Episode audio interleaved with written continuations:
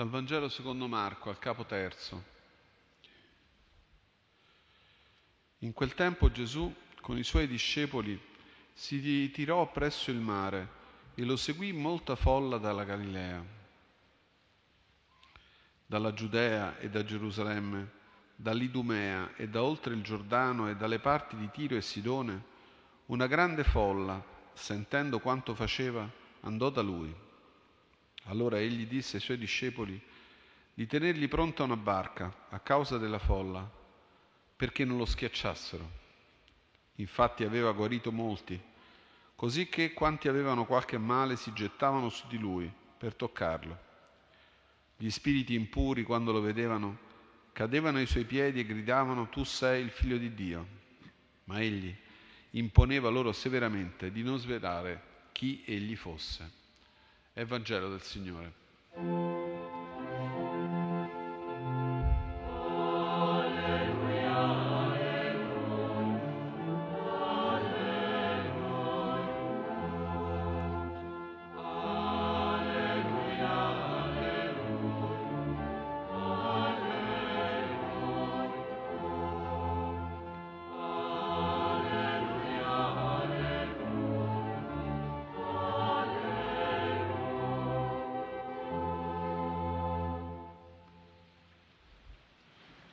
Cari fratelli e care sorelle, i primi capitoli del Vangelo di Marco ci conducono insieme al Signore Gesù mentre compie i primi passi della sua vita pubblica in Galilea.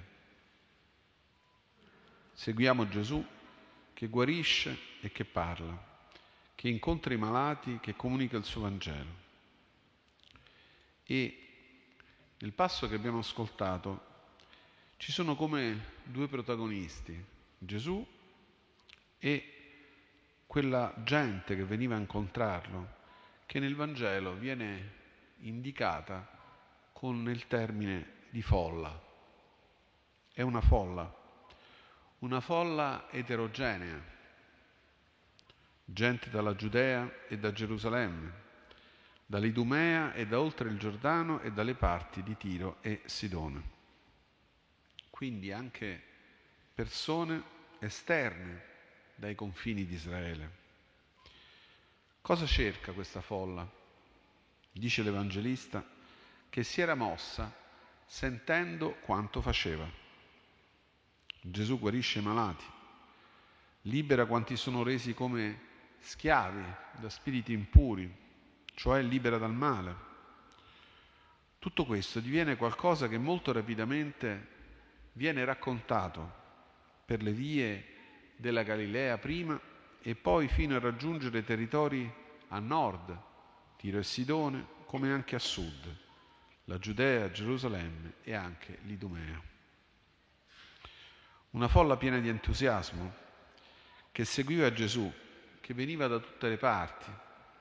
In tanti facevano questo cammino a piedi per andare a cercare Gesù.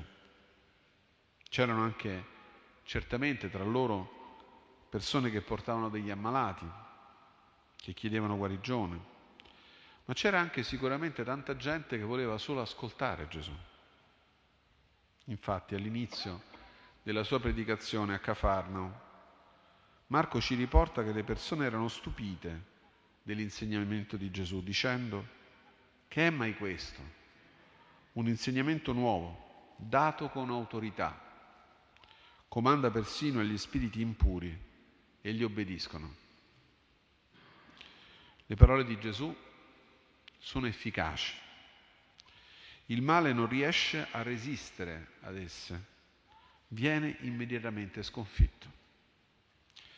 Le parole di Gesù guariscono, liberano, sono efficaci appunto, toccano i cuori e per questo in tanti accorrevano fino a rendere difficile per Gesù parlare senza essere quasi schiacciato da chi lo circondava. Per questo chiese ai suoi discepoli di tenere pronta una barca a causa della folla perché non lo schiacciassero. È fondamentale che Gesù possa parlare a quella folla, che non sia solo travolto dal desiderio di guarigione di quanti, di quanti volevano incontrarlo, Gesù non vuole che quella sia solo l'esperienza di una folla, appunto, di gente che fa parte di una moltitudine anonima.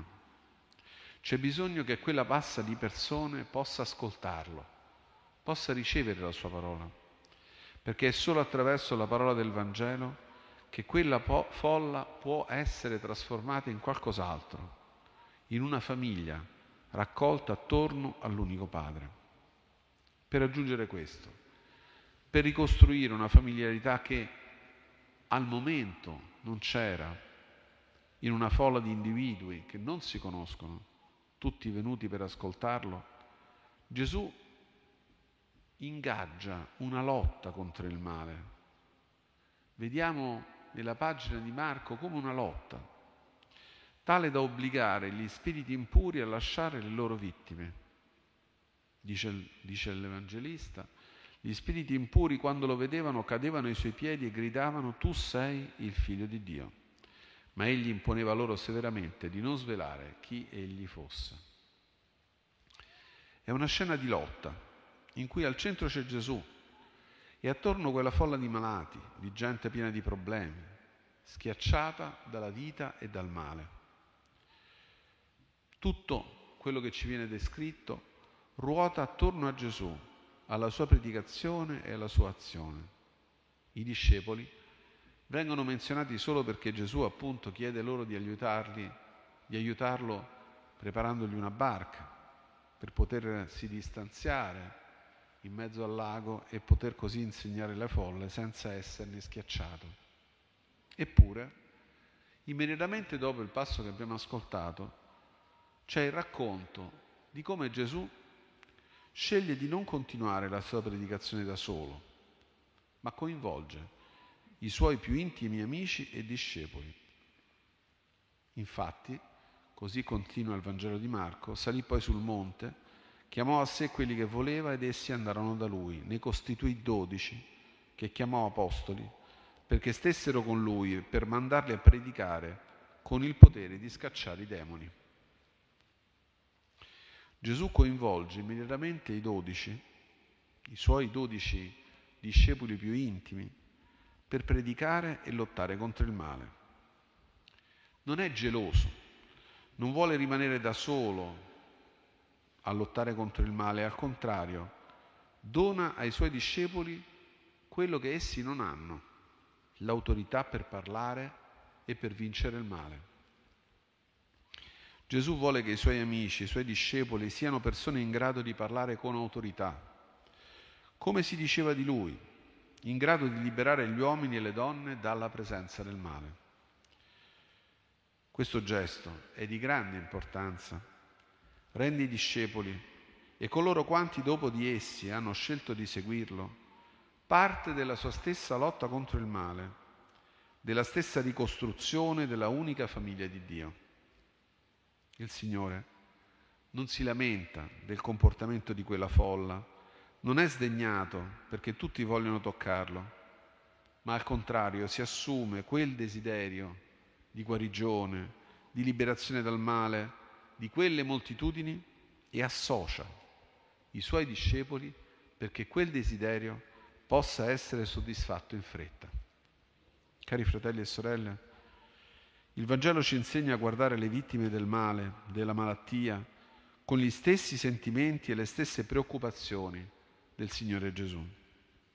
Lasciamo che il Signore ci coinvolga nella sua opera di salvezza, perché anche le nostre parole, le nostre braccia, il nostro cuore possano essere strumenti usati dal Signore per liberare dal male quanti ne sono vittime e ricostruire l'unità dell'unica famiglia umana.